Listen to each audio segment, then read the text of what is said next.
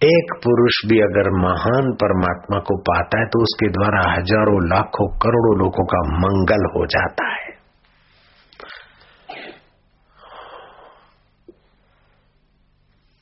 सत्संग करते और सत्संग में बोलते कि अपने मनमानी कितनी भी साधना करो, फिर भी कर्ता बना रहता है, करने वाला। और जब तक करता है, तब तक कर्म का फल भोगता भी है। गुरु का ज्ञान मिलने से कर्तृत्व धीरे धीरे बाधित हो जाता है। फिर जिसकी सत्ता से होता है, उसमें जीव स्थित हो जाता है।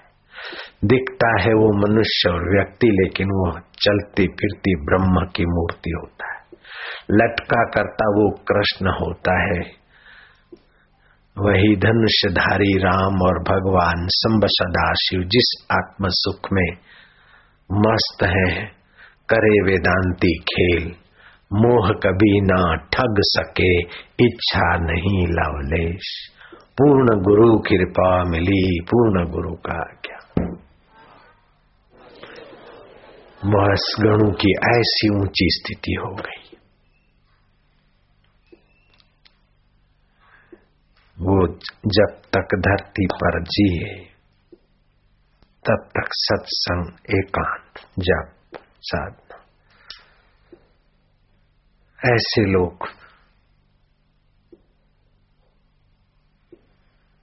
जहाँ भी जाते मंगल वातावरण होता है। बाईस दिसंबर 1913 में 1845 में वो पूर्व का साधक अवतरित हुआ है। बाकी अधूरा काम पूरा करके ब्रह्म परमात्मा में सदा के लिए मिल गया उसे स्वर्ग जाना नहीं पड़ा, उसे वैंकुट जाने की इच्छा नहीं थी। सारे ब्रह्मांडों में जो ब्रह्म स्वरूप ईश्वर है, उसके साथ एक हो ऐसा महान पुरुष। तुम्हारे जैसा बालक ही तो था चौदह साल का। तुम चौदह से छोटे हो क्या? तेरह चौदह साल का बालक अगर ठान लेता है तो इतना महान बन जाता है। तुम एक बार ठान लो। एक लड़के को पांचवी क्लास पढ़ता था। पाँच दूसरे चंडे लड़के ले गए कि चलो अपन जामफल खाएँगे।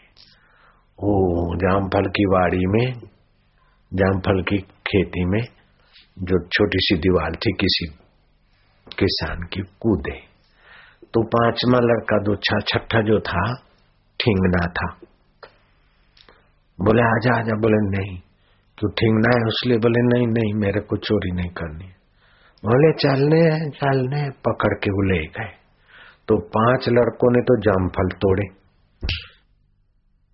लेकिन ठिंगड़ा बालक का मन धड़काया कि तो चोरी है।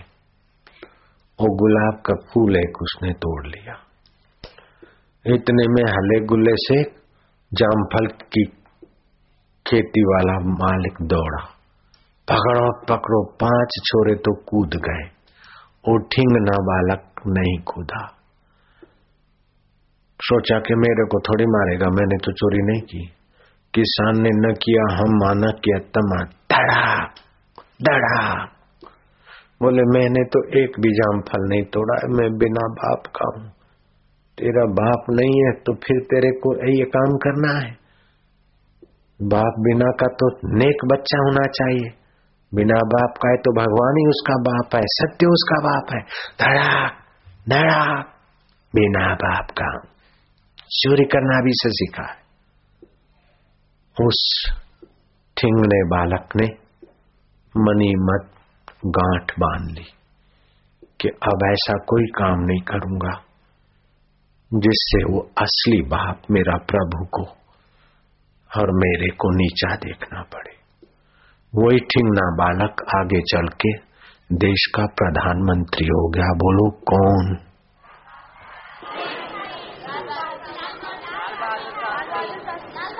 बड़ा ईमानदार प्रधानमंत्री हो गए। लाल बहादुर शास्त्री। एक बार उनका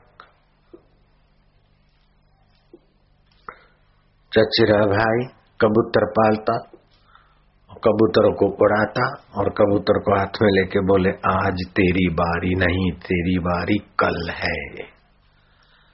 दूसरे दिन वो कबूतर आया ही नहीं। अरे, लाल बहादुर जरा देख, वो आया नहीं कल, जिसको बोला था वो डर गया क्या? वो खपरे में छुपा था, बोले, आप इसको मार डालोगे? आज उसकी बारी है इसलिए नहीं आया। तुम इसको खा जाओगे। पहले वचन दो कि नहीं मारोगे, नहीं खाओगे तो मैं डालता हूँ। बोले, तुम लाओ खपरे में से लाओ तो सही। अरे तो तुम खा जाओगे, मार दोगे मुंडी उसकी। नहीं मारते, चलो, तुम लाओ तो सही। लाओ तो सही करके उसने तो वही मुंडी मार दी। कबूतर को पका गया तो खा, लाल करके खा गया। लाल बहादुर को इतना दुख हुआ कि दोपहर को रोटी नहीं खाई, रात को रोटी नहीं खाई। दूसरे दिन का सुबह हुआ, उनको पता चला कि तुम इतना सत्याग्रह किया। बोले, तुमने वचन दिया था और मुकर गए, कबूतर की पीड़ा देख के मेरा हृदय अभी भी दुखी है। बोले, तुम खाओ खाओ। बोले, नहीं खाऊँगा, मैं मर जाऊँगा भी नहीं खाऊँगा। तुम वचन दो कि कभी कबूतर नहीं मारूँगा, कभी मांस नहीं खाऊँगा। मांस खाने से तो अपनी बुद्धि, अपना जीवन खराब होता है। उसका हृदय पिघल गया और नन्हे बालक का सत्याग्रह उसी दिन से सत्य होने लगा और सदा के लिए कबूतर खाना छूट गया और लाल बहादुर की हिम्मत बढ़ गई कि सत्य में जयते। सत्य पर अडिग रहो, देर सबेर विजय। तुम्हारे कदमों में है।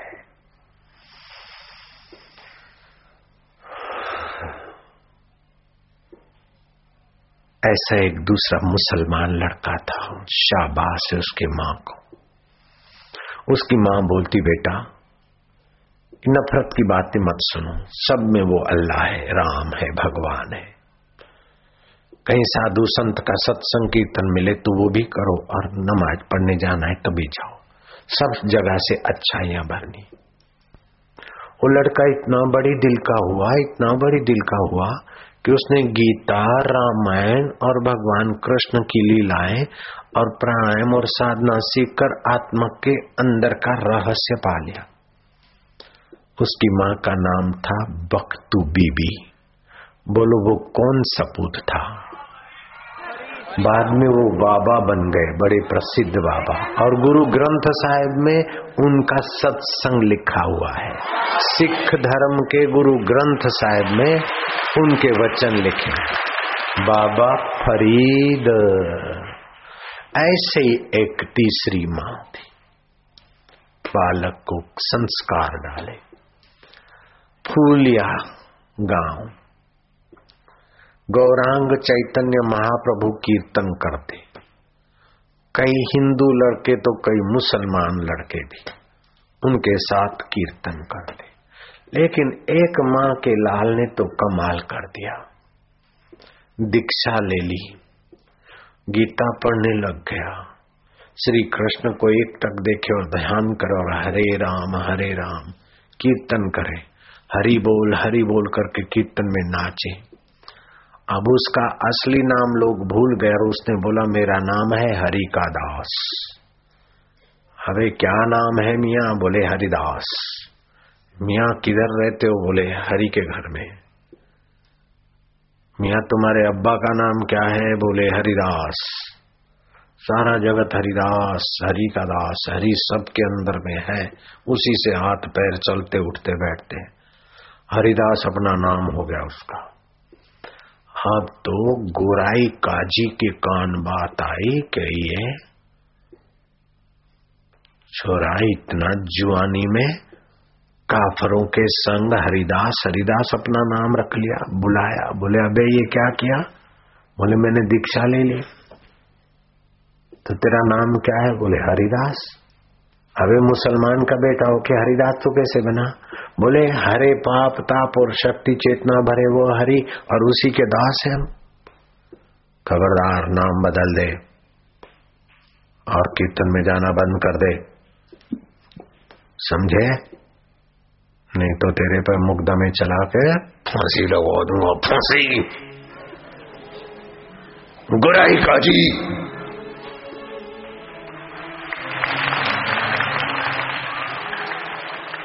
क्या देखता है? डरता नहीं। कदमों में नहीं पड़ता।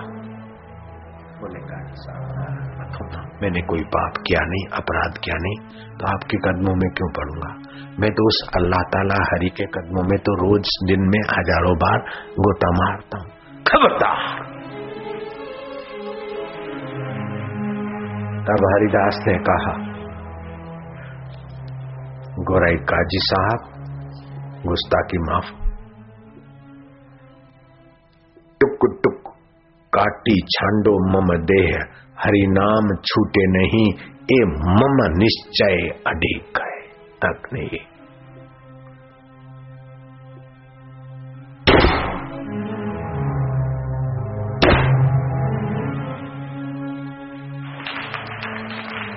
नज़र कैद कर दो। इस पर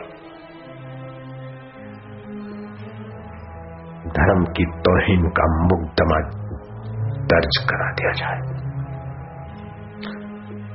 मुकदमा चला। मुल्कपति न्यायाधीश के यहाँ पेशियाँ पड़ी।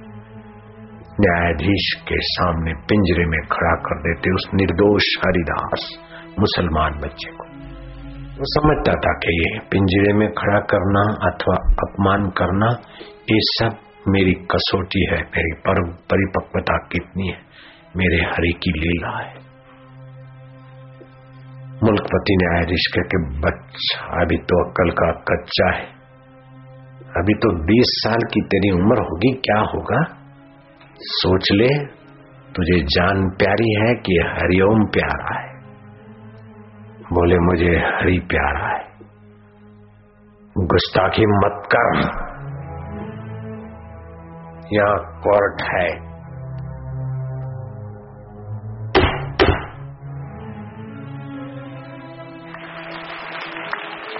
लेकिन जरा भी डर नहीं लगता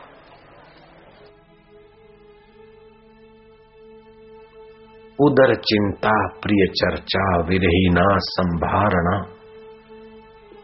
ઈર્ષાકોળોની અથવા દ્વેષીઓની ધમકી અને સજ્જનોના સ્નેહ એ બધા સહેજે ટળે સ્વસ્વરૂપે સ્થિર था मानो निर्लेप नारायण के साथ अनजाने में हरिदास, एक रस हो रहा है। जाओ, सोच विचार के फलानी तारीख को फिर तारीख आखिरी इरादा बोलो, मौत कबूल है कि हरि बोल कबूल है? बोले, मौत कबूल है, हरि बोल कबूल है। हरि बोलूँगा तो मौत मिलेगी हरि छोड़ूँगा तो चौरासी लाख जन्मों की मौत मिलेगी मौत आ जाए तो आ जाए, बोले, हम मृत्यु दंड देने जा रहे हैं, सोच ले। बोले, दीजिए, जो मरेगा, वो मरेगा, और जो अमर है, वो अमर है। न्यायाधीश मुल्क पति के अहंकार को चोट लगी। वहाँ उकसाया हुए थे ही। इस छोरे को बाविसिया बाज़ार में बैत मारते मारते, तब तक मारते लिया जाए जब तक इसका दम नहीं टूटता। मर जाए टांगा टोली करके नदी में फेंक दिया जाए इसकी लाश को।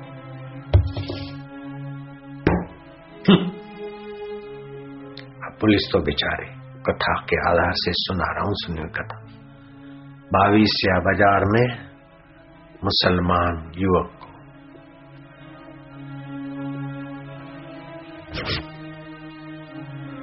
बोले, कोई बात नहीं। चाबुक को बेत बोलते। एक बेत और सही, लेकिन प्यार से हरी तो बोलो। अबे तो हमको हरी बुलवाता है? तो बात होगा खुदा खैर करे। हरी बोलने से तेरी यह हालत हुई। हम हरी बोले, हम काय को हरी बोलते? बोले, प्यार से बोलो। प्यार से भी नहीं बोलते हरी, गुस्से से भी नहीं बोलते। तू ही बोल, हरी बोल हरी बोल, ये ले, हरी बोले, हरी बोल। बोले, कोई बात नहीं। एक और, लेकिन जरा मोहब्बत से बोलो, हरी बोल। बोले मोहब्बत से बोल, हरी बोल हरी बोल। अभी तक दिमाग से नहीं निकला, हरी बोल हरी बोल। प्यार से बोलो, हरी बोल। मोहब्बत से बोलो, हरी बोलिए ले।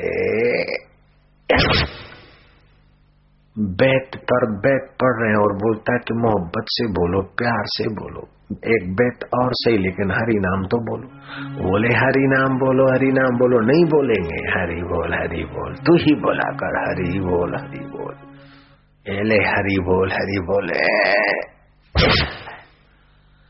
आखिर वो पुलिस का ऑफिसर देख रहा था कि शरीर पर तो निशान का तिल पड़ रहे। फिर भी आँखों में चमक है और वाणी में धैर्य है। धीरे से पूछा कि मिया, बोले, तेरे को चोट नहीं लगती क्या? बोले, चोट मैं देख रहा हूँ, लग रही है। इसको चोट लग रही है शरीर को। तो तेरे आँखों पे चमक काय की है?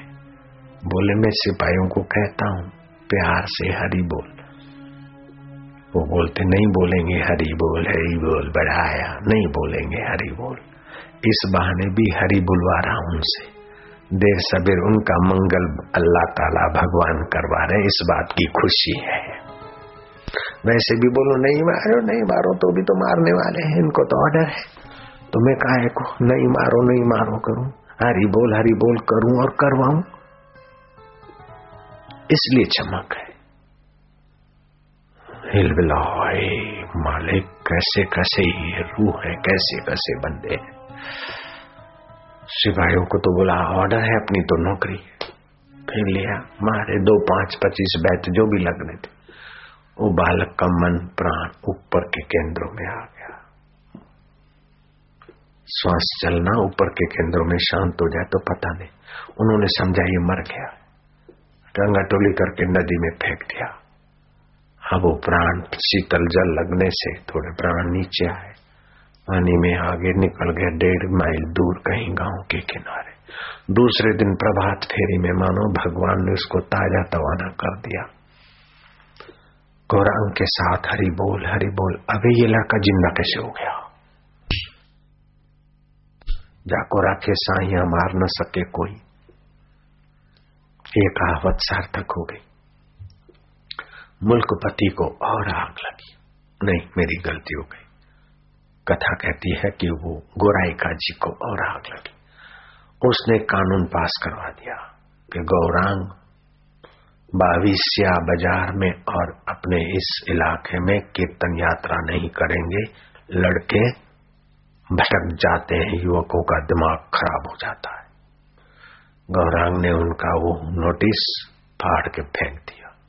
हमारा उद्देश्य किसी का दिमाग खराब करना नहीं है और हमारा उद्देश्य किसी के साथ ईर्षा नहीं। है हम तो शास्त्र की बात कहते और शास्त्रीय ढंग से कीर्तन करवाते। फिर भी कोई ऐसा कुछ आरोप करे तो हम डरे डरे तो वो जिसके मन में किसी के लिए द्वेष हो, किसी स्वार्थ की भावना, वो संत काय को डरे। कीर्तन यात्रा निकलेगी तो डरपोक लोग तो नहीं आए, लेकिन हिम्मत वाले आए। जब हिम्मत वाले तीस चालीस हो गए तो डर डरपोक भी पाँच पच्चीस चले, बोल, इतने सारे जाए हरी बोल हरी बोल, और ये लड़का भाविष्य बाज़ार से चाबू खा खा के गया, और तीसरे दिन फिर कीर्तन यात्रा में तो और लड़कों को भी हिम्मत आ गई, कुछ देखने के बहाने पहुँच गए, भीड़ बढ़ गई, और लोग नारेबाजी करने लगे, मुल्कपति, हाय हाय, मुल्कपति, हाय हाय गोराई काजी मुर्दाबाद। गौरांग ने कहा, नहीं, अपने शत्रु के प्रति भी अपशब्द मत उच्चारो। भगवान अल्लाह उसको सदबुद्धि दे। जो उनको गाली देगा, मैं समझूँगा मुझे भी। कैसे महापुरुष का हृदय चलते गए गोराई काजी के द्वार पर चैतन्य महाप्रभु ने। उसके नौकर को बोला कि, गोराई काजी को बोलो कि चैतन्य मिलने आए वो नौकर अंदर जाके आया, बोले, गोराई काजी साहब चले गए हैं, घर पे नहीं है। गौरांग समझ गए कि ये सब कुट राजनीति खेल रहे बोले, उनको बोलना कि तुम मेरे गाँव के मामा हो। तो मेरे मामा हुए। जहाँ मेरे मामा रहते, उसी गाँव के तुम थे। तो भांजा घर आए और मामा कमरे में छुप जाए और बोले, मामा घर नहीं है। तो मामा भांजे भी पक्के होते हैं मामे। नियत कृष्ण पूरी सेना को भारी है भांजे। सुना ना? रामायण में, सीरियल में, ऐसे ही।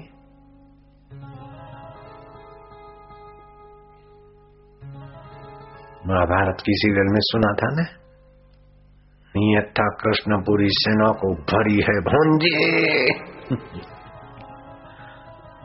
तो भांजे ने कहा, मामे, आ जाओ। भांजा नहीं जाएगा तुम्हारे द्वार से, तुम गाँव के मामा हो। अब मामा ने देखा तो मेरा तो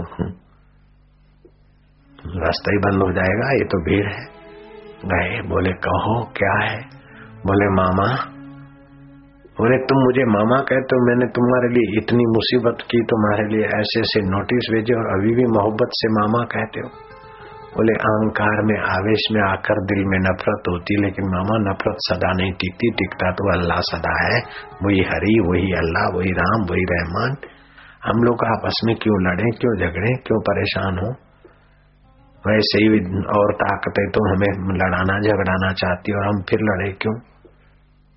बोले, महाराज, तुम इतने समझदार, उदार हो। तो बोलो क्यों बुलाया है? बोले, मामा, बुलाया क्या? भांजा द्वार पे आया बोले अच्छा भांजा तो बोलो आप। बोले, बोलो, भांजे क्या चाहिए? बोले, मामा, प्यार से हरी बोल। अब मामा का दिल पिघला। बोले, हाय, हरी बोल। बोले, और एक बार, हरी बोल।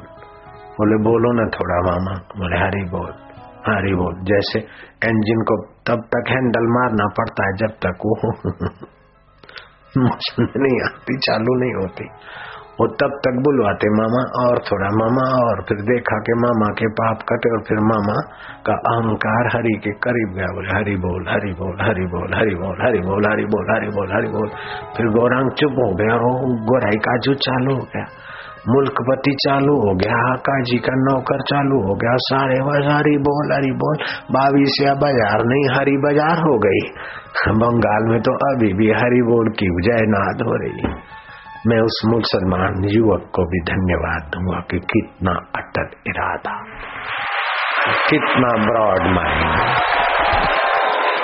उसको भड़काने वाले बोले, ये काफर है, ये है। बोले, क्या नफरत के जहर भरते हो मुझमें?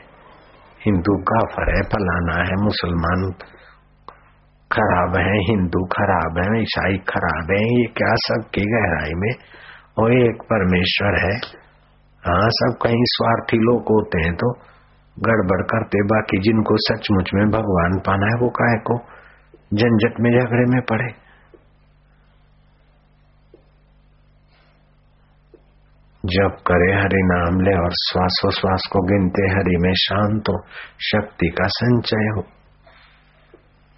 चढ़े नाक, पकड़े कान, फिर ना घटे मान, बोलो बच्चा कौन है वो शैतान?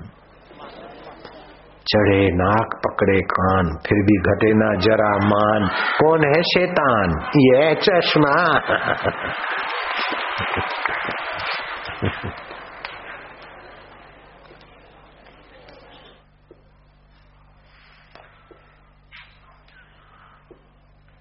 बल खाती है डोर नहीं, बांधते पर डोर नहीं, बोलो वो कौन? छोटी मोटी।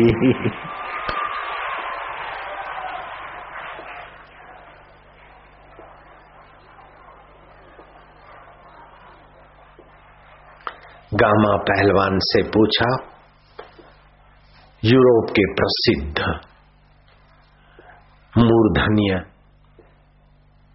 संपादक ने, प्रेस संपादक ने जेका फ्रेड ने के गामा तो गुलाम नबीर में से गामा पहलवान होकर प्रसिद्ध हुआ। सच बता, तुझे अल्लाह की कसम है कि हज़ार हज़ार कुश्तियाँ तू जीत के बैठा है। उसके पीछे कौन सी कुंजी है, कौन सा रहस्य है? गामा ने कहा, कोई कुंजी रहस्य नहीं है।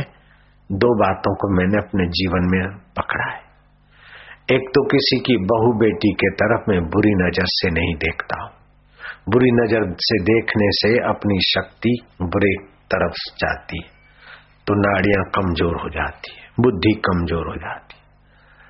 तो ये पतंजलि योग दर्शन, जो युवा धन पुस्तक में, जो ब्रह्मचर्य की महिमा, ऐसा कोई ब्रह्मचर्य की महिमा का मैंने किताब थोड़ा देखा है। इसीलिए गंदी बातें सुनना, गंदी नज़र से देखना अथवा गंदी जगह पर हाथ डालना ये वो इससे पाप होता है। और रात्रि को मैं नेक विचार करके सोता हूँ और लंगोट का पक्का हूँ। तली हुई चीज़ें नहीं खाता हूँ और कभी कभी जुआनी में कुछ ऐसा वैसा होता है तो सोते समय पेट पे थोड़ा पानी डाल देता हूँ, सोने का आधा घंटा पहले। और कभी मैं सीधा नहीं सोता हूँ, करवट लेके सोता हूँ, मैंने संतों के ग्रंथों में पढ़ा है, सुना है। ब्रह्मचर्य की रक्षा करनी हो तो सीधे नहीं सोना चाहिए। रीढ़ की आधार पर नहीं सोना चाहिए। बाही करवट सोना चाहिए रात को और दिन को थोड़ा आराम करे, पाँच मिनट से ज़्यादा नहीं, दाही करवट। दिन को दाही, रात को बाही करवट। इससे मेरे ब्रह्मचर्य की रक्षा होती तो नड़िया मज़बूत है। ये देखो, फौलादी।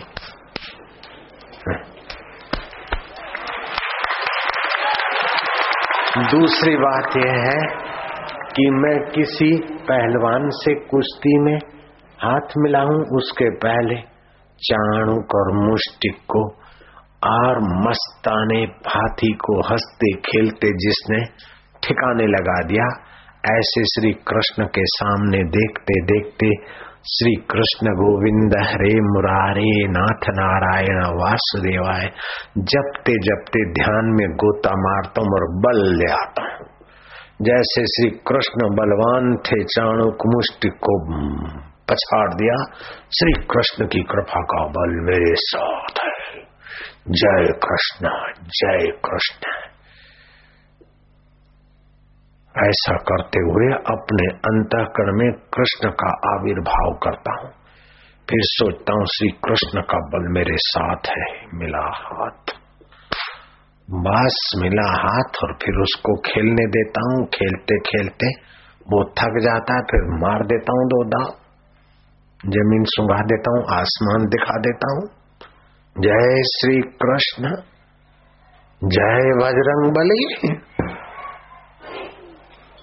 बोले, गुलाम नबीर, बजरंग बली का चिंतन और कृष्ण का चिंतन, तेरी बुद्धि को, तेरे मन को तो बल देता है, लेकिन युवकों के मन बुद्धियों को भी बल देने की बात तेरी, जो सुनेगा उनको भी अकल आ जाएगी।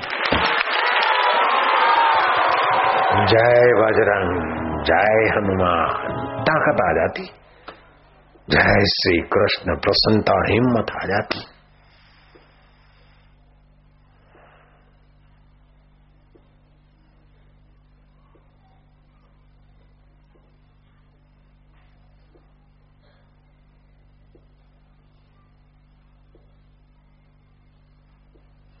बच्चों को अपने जीवन में सात बातों से बचना चाहिए और सात बातें अच्छी तरह से काम में लानी चाहिए। सात बातों से बचना और सात बातें अपने जीवन में लाना। सात बातें कल्याण करने वाले अपने जीवन में लाना। उत्साह संपन्न, अदीर्घ सूत्रम क्रिया विद्यगम व्यसनेश्व सुखतम शूरम कृतज्ञम दृढ़ स्वहृदम च, सिद्धि स्वयं याति निवास हेतु उत्साही अदीर्घ सूत्रता क्रिया की विधि को जानने वाला, व्यसनों से दूर रहने वाला, शूर, कृतज्ञ तथा स्थिर मित्रता वाले। मनुष्य को सिद्धियाँ, सफलताएँ स्वयं ढूँढने लगती। स्थिर मित्र, सज्जन, अच्छे मित्र करो। परम स्थिर मित्र तो परमात्मा है, उसका तो रोज ध्यान करो और बाहर भी अच्छे चरित्रवान, सत्संगी, स्थिर मित्र करे। बाद में करेंगे, आज का जो पढ़ने का पाठ है, कल पढ़ेंगे, नहीं दीर्घ सूत्रता नहीं। जिस समय का जो काम है वो कर ही लेना चाहिए। पीछे पे नहीं रखना चाहिए। अदीर्घ सूत्रता उत्साह रहित नहीं, उत्साहित। डरपोक विचार नहीं, शूरवीर विचार। उत्साह, अदीर्घ सूत्रता। काम को ठीक तरह से जान लेना, व्यसनों से दूर रहना, शूरवीर और कृतज्ञ किसी का उपकार न भूलने वाला। और स्थिर मित्र वाला।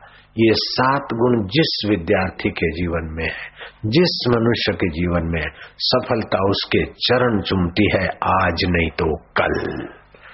लक्षण ओझल होने पाए, लक्षण ओझल होने पाए, कदम मिलाकर चल।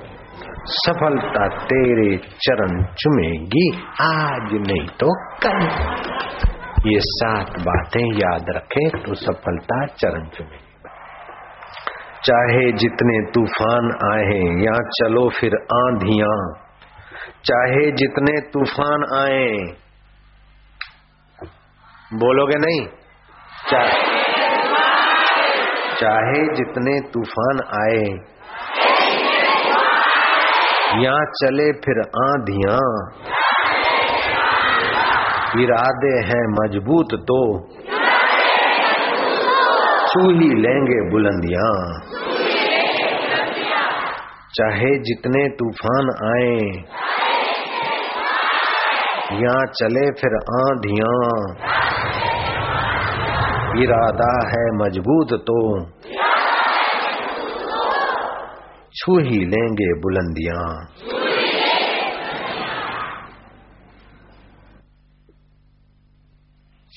शक्ति भक्ति और मुक्ति। ओम ओम ओम।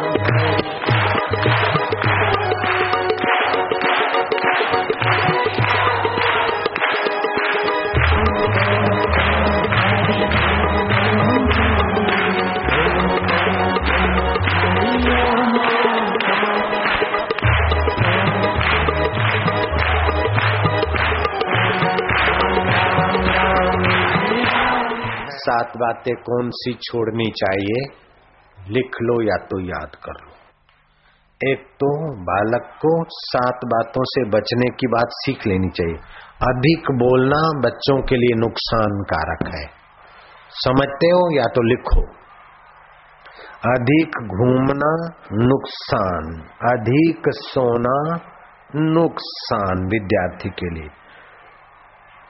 स्वादिष्ट और भारी भोजन ठोस ठोस के करना नुकसान कारक शरीर सजाना और एक्टर और एक्ट्रेस जैसा बनकर स्कूल जाना या घूमना बच्चों के लिए, विद्यार्थियों के लिए घातक है। निर्धन होकर मैं गरीब हूँ गरीब हूँ, दुखी रहना, ये भी बच्चों के लिए घातक है। और धनी होकर मैं अमीर हूँ, हम धनी है, ये गर्व करना भी नुकसान वाला है। ये सात बातें। धन का गर्व, निर्धनता का दुख, शरीर को सजाना, अधिक भारी भोजन करना, ज़्यादा घूमना, ज़्यादा सोना, ज़्यादा बोलना, इन सात बातों से कौन बचेगा बहादुर?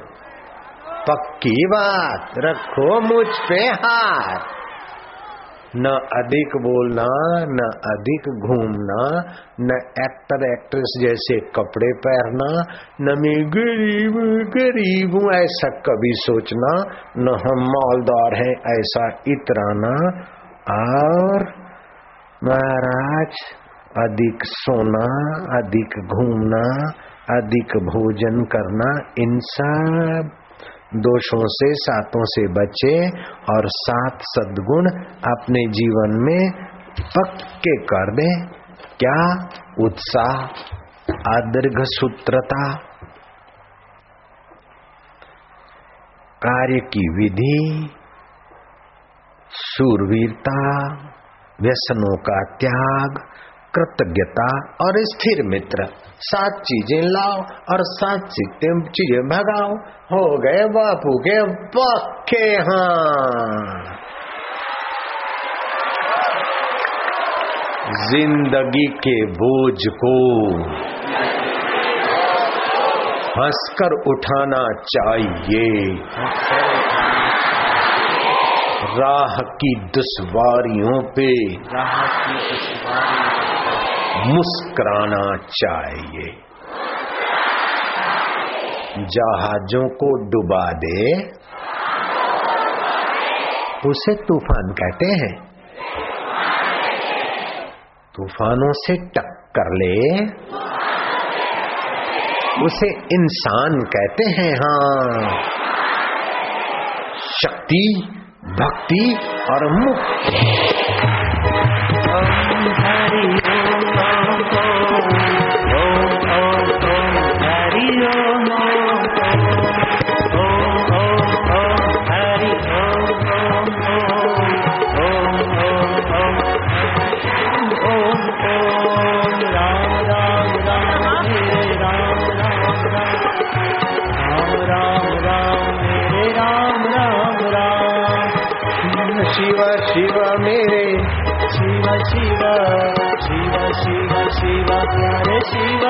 शिव शिव शक्ति भक्ति और मुक्ति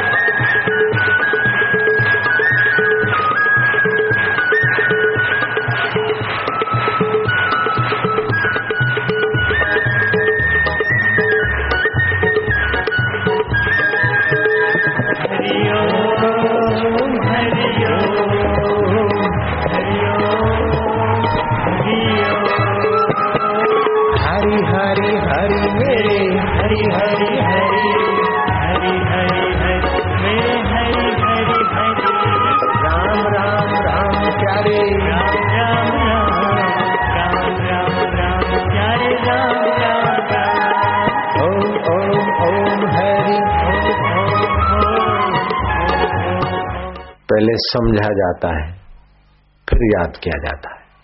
तो बड़ी उम्र में समझ के फिर याद करना चाहिए और छोटी उम्र में याद करके फिर समझना चाहिए। तो ये बच्चों को आसान हो जाएगा। अब गीता का नौवा अध्याय, दूसरा अध्याय, पंद्रहवा अध्याय, ये बोल गया, लेकिन समझा नहीं है। कितने लोग समझते, बोल नहीं पाते। कोई कोई होते, समझते भी है, बोलते भी है तो अमल नहीं कर पाते। कोई अमल करते तो दूसरों को नहीं करा पाते। कोई दूसरों को कराते तो अमल कराने का अहम नहीं छोड़ पाते। और अमल कराने का अहम छोड़ दिया तो फिर भगवान से अलग नहीं हो पाते। फिर उनका भगवान का आत्मा और उनका आत्मा एक हो जाता है, जिसका अहम नहीं है, सेवा का अहम नहीं है तो फिर भगवान का आत्मा, अपना आत्मा एक हो जाता है। मेरा मैं विकलांग हूँ, मैं फलाना हूँ, ऐसा कभी नहीं सोचना। मैं गरीब हूँ, मैं दुखी हूँ, ऐसा सोचने से दुख बढ़ता है। मैं भगवान का हूँ, भगवान मेरे हैं, मैं अमर आत्मा हूँ, चेतन आत्मा और पपैये का नाश्ता, पपैये के चार बीज और पपैये का फल, पपीतो, पपैयू। पपयू समझाए છે ને હા. ચાર દિવસ પપૈયાના બી ચાર અને સંત કૃપાચૂરો નાખી નાસ્તો કરવાનો. પછી ચાર દિવસ ટામેટા પચાસથી સાઠ ગ્રામ પાક્કા નાસ્તો કરો પછી તુલસીના પાન ચાલુ રાખવાના, રવિવાર સિવાય. તબિયત સારી રહેશે. એના માટે બી છે, એના માટે બી છે. અને જેમને બી પેટની તકલીફ હોય, એમના બધા માટે છે. ठीक है? जिसको भी पेट की तकलीफ़ उन सबको फ़ायदा करता है ये इलाज। जन्म मरण की तकलीफ़ तो भगवान के जप से, ध्यान से और गुरु कृपा से मिटती है। ठीक है? तो जहाँ जहाँ भी सुख होता है, वहाँ एकाग्रता से होता है।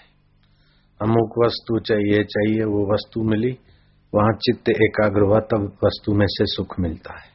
फिर चित्त दूसरी जगह बदल गया तो सुख गया।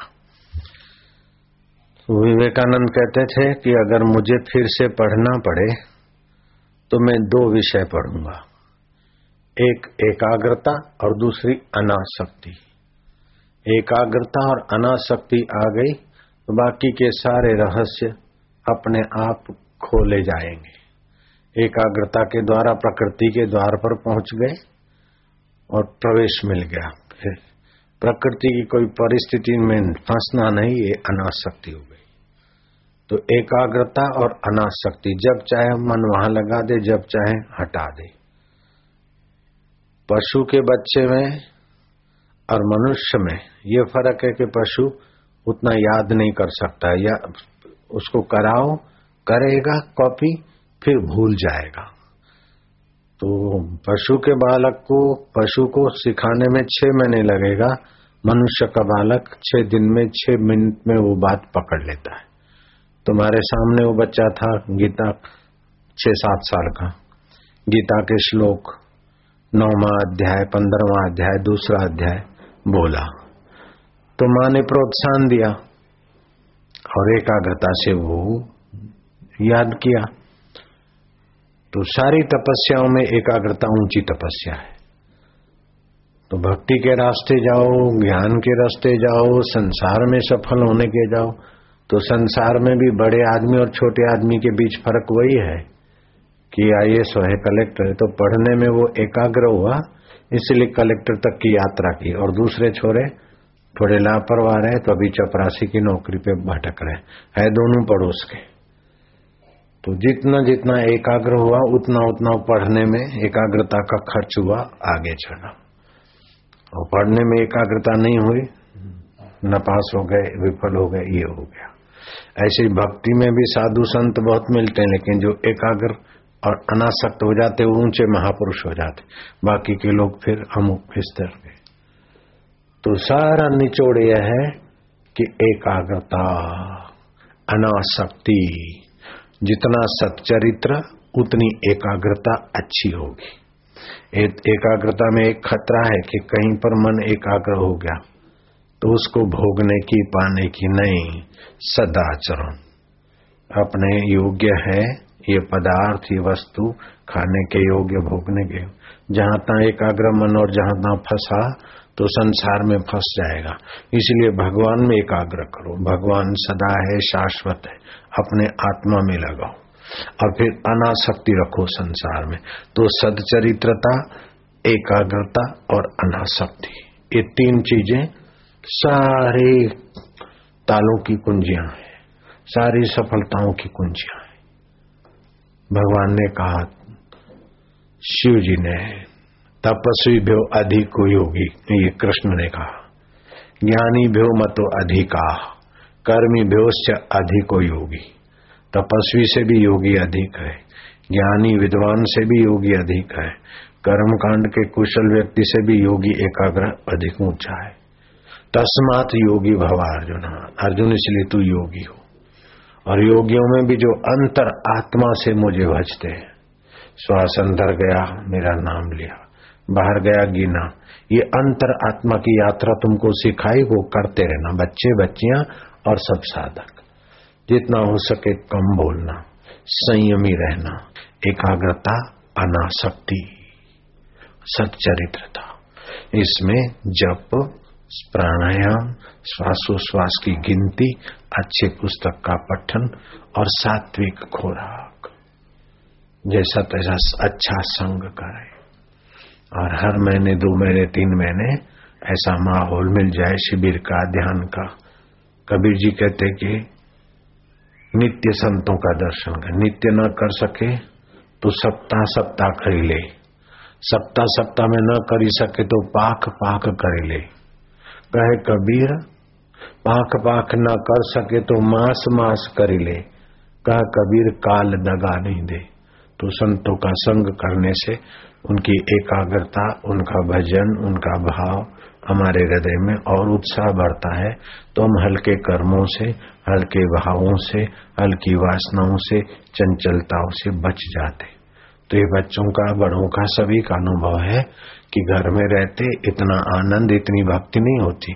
जब अपन ये रास्ता सड़क से थोड़ा सा आश्रम की सड़क पे पैर रखते ही अपना मन बदल जाता है। जो ऐसा अनुभव जिनको भी होता है, हाथ ऊपर करो। सभी को होता है।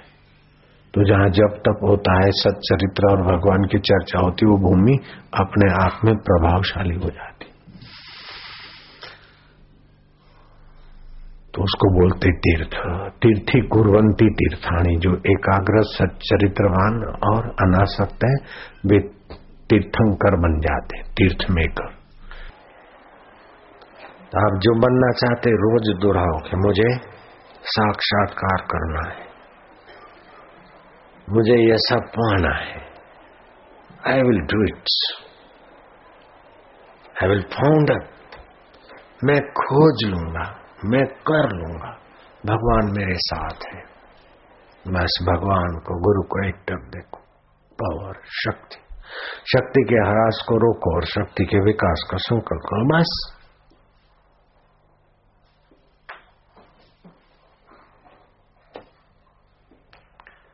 ओम ओम ओम संकल्प शक्ति सर्वोपरि। ओम ओम ओम, शुभ संकल्प। हरि ओम ओम ओम, मौन का संकल्प। हरि ओम ओम, निर्भयता का संकल्प। हरि ओम ओम ओम, इंद्रिय संयम का संकल्प। हरि ओम ओम ओम चिंता रहित का संकल्प। हरि ओम हरि ओम ओम क्रोध नियंत्रण का संकल्प। बस छह छह प्रकार के छह तरीकों से शक्ति का ह्रास होता है। ओमकार भगवान का नाम है, उसके बल से ये छह हरासों को रोक दिया बस। बड़ी टंकी है और भरती नहीं भरती नहीं बोले, छह नल हैं, वो खुले हैं। एक एक बंद कर दो, अपने आप टंकी ओवरफ्लो होगी।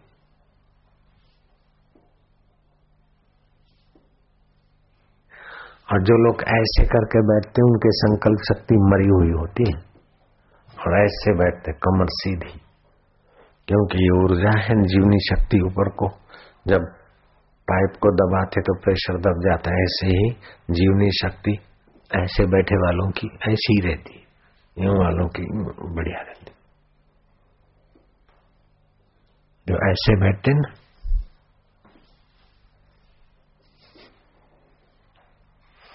वो बड़े लोग नहीं बन सकते। वो संकल्प शक्ति के धनी नहीं बन सकते। लेकिन जो ऐसे बैठते कमर से भी झुकी हुई नहीं, यूँ। तो हम आए मोटेरा में बोले यहाँ छाड़े लोग दारू गाड़ते, पुलिस की भी पिटाई करते। ऐसा है ऐसा है हम अकेले आए थे। मैं क्या नहीं, इधर बनेगा आश्रम। फिर कितने विघ्न बाधा आए, लेकिन वो विघ्न डालने वाले बेचारे सब चले गए। आश्रम अभी भी मोटेरा का है। फिर सूरत में बनाया तो कितने लोग कैसा कैसा अच्छे लोग तो सेवा करते, कुछ लोगों ने क्या क्या किया, फिर भी आश्रम तो अभी है। है कि नहीं है?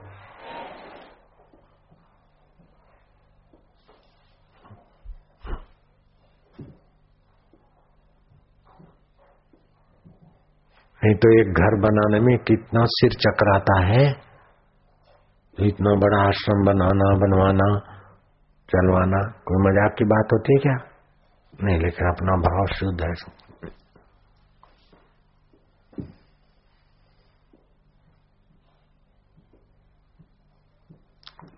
और गुरु जी कितने दयालु होते हम गुरु जी के पास गए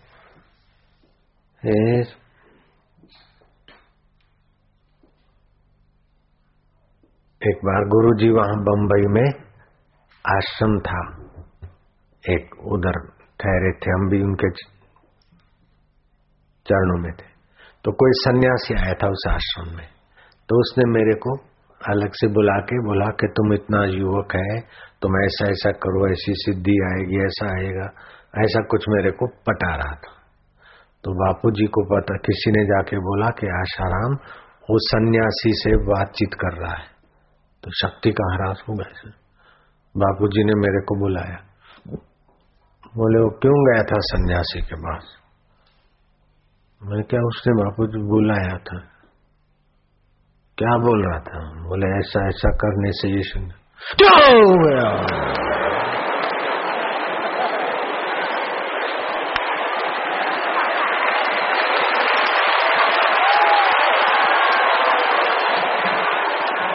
ऐसा डांटा कि अभी तक याद है? ये तो मैंने नकल किया, असल तो कुछ और था।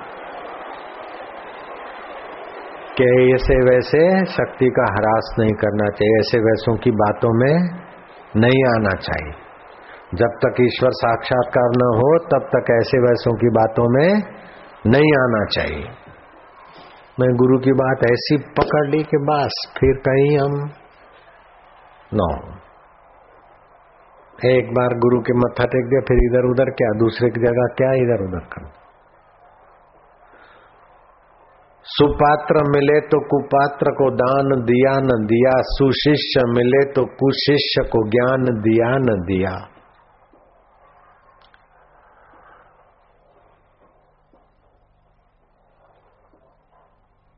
सूरज उगे तो और दिया, किया न किया, कहे कवि गंग, सुन शाह अकबर, पूर्ण गुरु मिला तो और को नमस्कार किया न किया।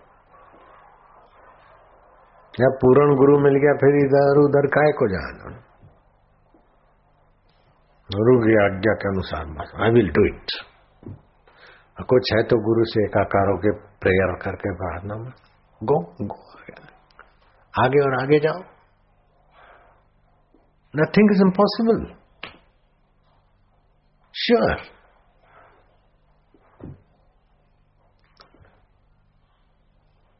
संकल्प करे, मैं सेठ बन जाऊँ, मैं फिर क्या? मैं कोई ये मिल जाए ये मिल जाए तो मिल जाएगा, फिर छूटना पड़ेगा। ऐसा संकल्प करे कि हम आत्मा परमात्मा को पालें। ऐसी जगह पहुँचे कि जहाँ से फिर हमको डाउन नहीं होना पड़े। ऐसा पालें कि जिससे भगवान कृष्ण कृष्ण है, शिव शिव है, राम राम है, जगदम्बा माता जी भगवती है, वही आत्म भगवान को हम पाले। ऐसा संकल्प। मेरे को डॉलर मिल जाए, मेरे को ये मिल जाए तो बहुत छोटी चीज़ है। मोटल मिल जाए, मोटल बिक जाए तो बहुत छोटी चीज़ है। हाँ ईश्वर को पालेगा तो मोटल वाले और बेचने वाले, लेने वाले सब आशीर्वाद लेके अपना काम कर लेंगे। ऐसी संकल्प शक्ति ईश्वर पाने की वाई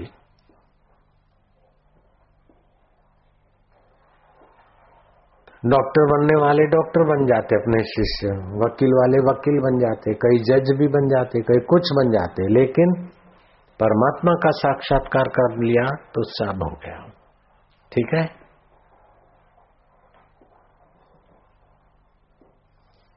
चलो मैं करवाता हूँ संकल्प शक्ति में रस आए, लंबा श्वास लो।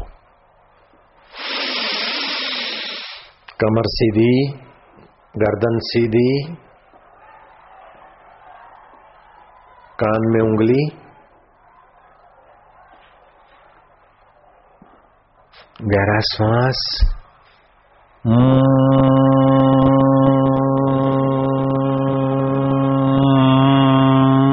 होठ बंद मुँह बंद।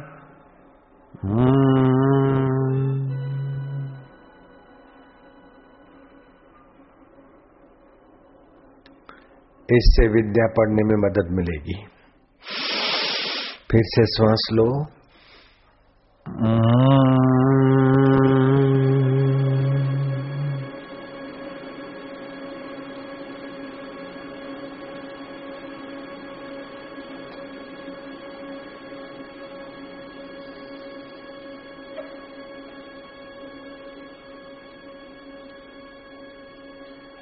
फिर से गहरा श्वास।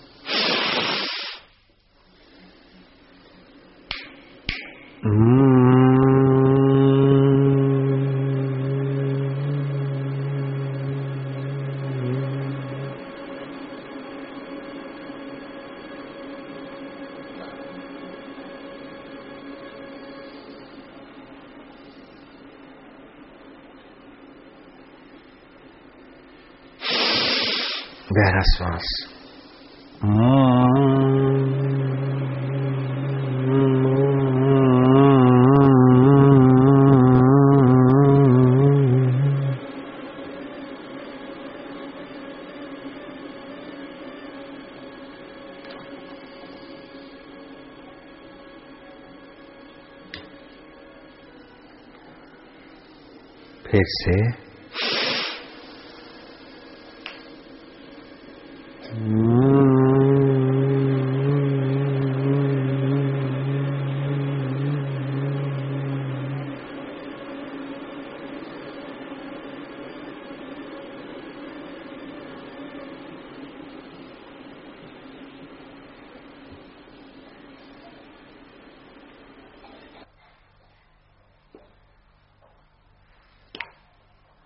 सब बलों की कुंजी है उत्साह और शक्ति के हरास को रोकना। और तीसरी कुंजी है एकाग्रता। बस ये तीन चीज़ें जिसके पास है, वो दुनिया के किसी भी कोने में चला जाए। एक तो उत्साह, वो बल का रास्ता बनाने का मास्टर है, उत्साह। दूसरा शक्ति ह्रास होता है। काम विकार से, अति क्रोध से, भय से, चिंता से, मादक पदार्थों से और ज़्यादा वाणी बोलने से शक्ति का ह्रास होता है। ये छह ह्रास की बात दिन में सुनाई थी। शक्ति के ह्रास को रोक दे और श्वासोश्वास इनके शक्ति का संचय करे और उत्साह करे, बस हो गया। फिर तुमको जो भी बनना है, कोई बड़ी बात नहीं। भगवान को पाना है तो भी बड़ी बात नहीं। योगी पुरुष बनना है, भक्त बनना है, महापुरुष बनना है, सब कुछ इन तीन चीज़ों से हो जाएगा। उत्साह, शक्ति के ह्रास को रोको और शक्ति संचय की साधना। श्वास बास। और सतगुरु का अवार नवार कभी कभार सानिध्य, दर्शन। कुछ पूछना है तो सतगुरु के फ़ोटो के सामने देख के रात को एक टक प्रार्थना करके सो जाओ, रात को प्रेरणा मिल जाएगी, सुबह प्रेरणा मिल जाएगी। बैठे रहो अब, शांति से कुछ ना करो, एकदम अंदर, भगवान की भक्ति, शांति अपने आप होने लगेगी कहीं नहीं करो, बैठे रहो, बस।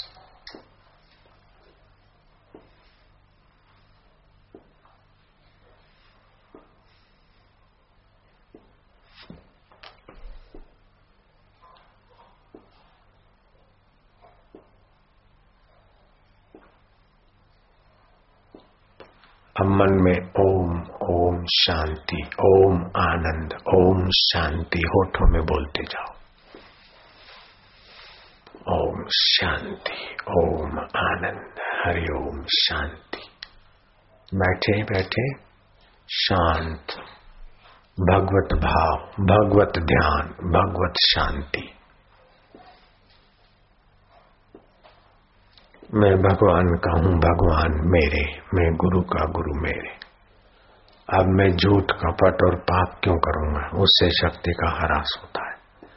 सच्चाई, सेवा भक्ति।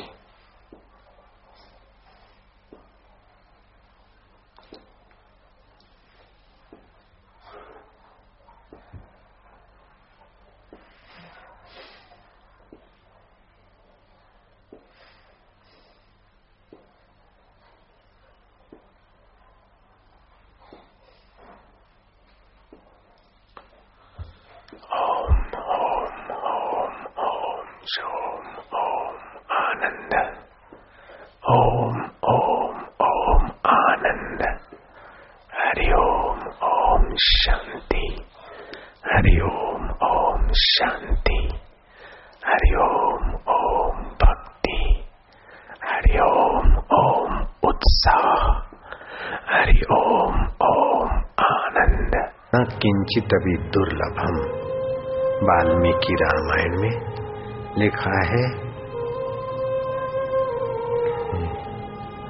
उत्साह ही बलवान होता है। उत्साह से बल बढ़ता है। उत्साह के समान बीजा दूसरा कोई बलवान मित्र नहीं है। उत्साही पुरुष स्त्रियों के संसार में उत्साही बच्चे और बच्चियों के लिए संसार में कुछ दुर्लभ नहीं है। और उत्साह से भगवान में प्रीति करें तो वो भगवान को भी पा सकते हैं। अग्नि से भी अधिक दाहक क्या होता है? बोले, क्रोध। और शत्रु को भी मित्र बनाने, बना देने वाला जादुई मंत्र है प्रेम। और सबसे बड़ा तप है ध्यान।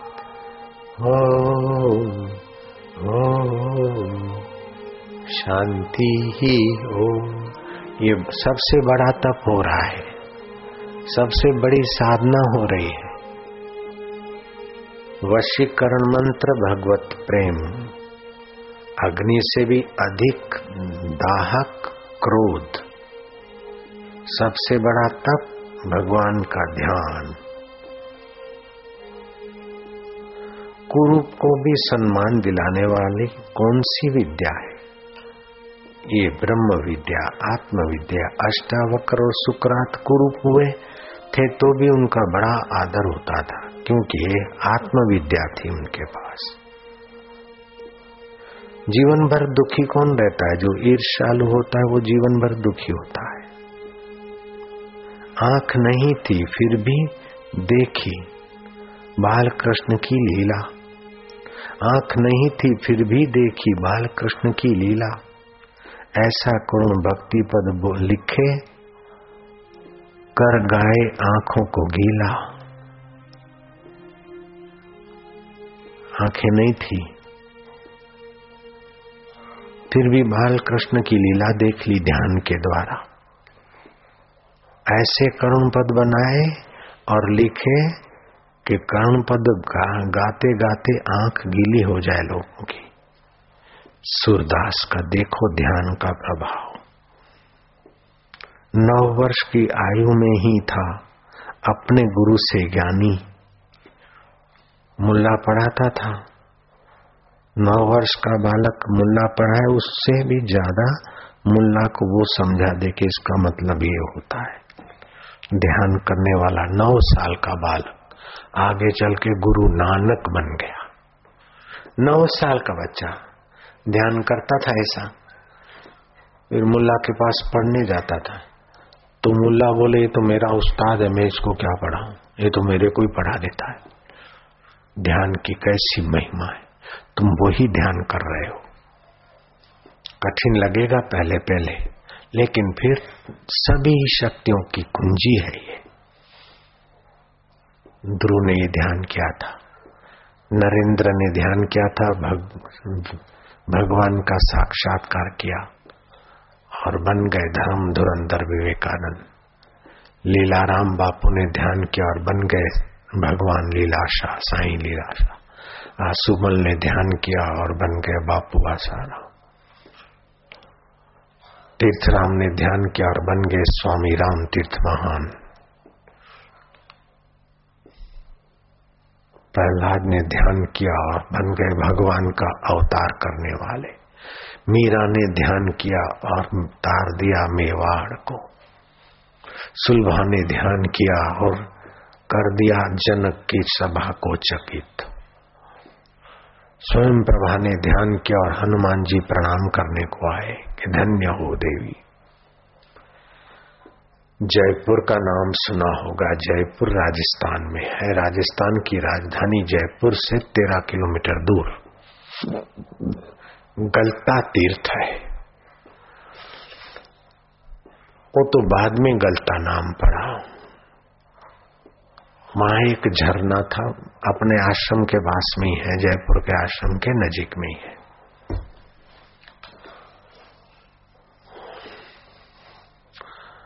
वहाँ एक कन्या रहती थी। गुरु से मंत्र लिया, प्राणायाम सीख लिया, श्वासोश्वास को गिनती थी। तुलसी के पत्ते रोज खाती थी।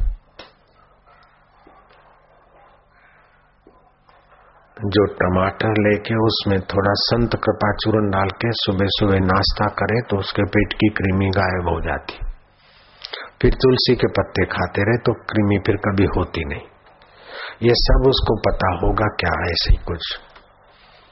बड़ी तेजस्वी कन्या थी और ध्यान से उसका ब्रह्मचर्य मज़बूत हो गया।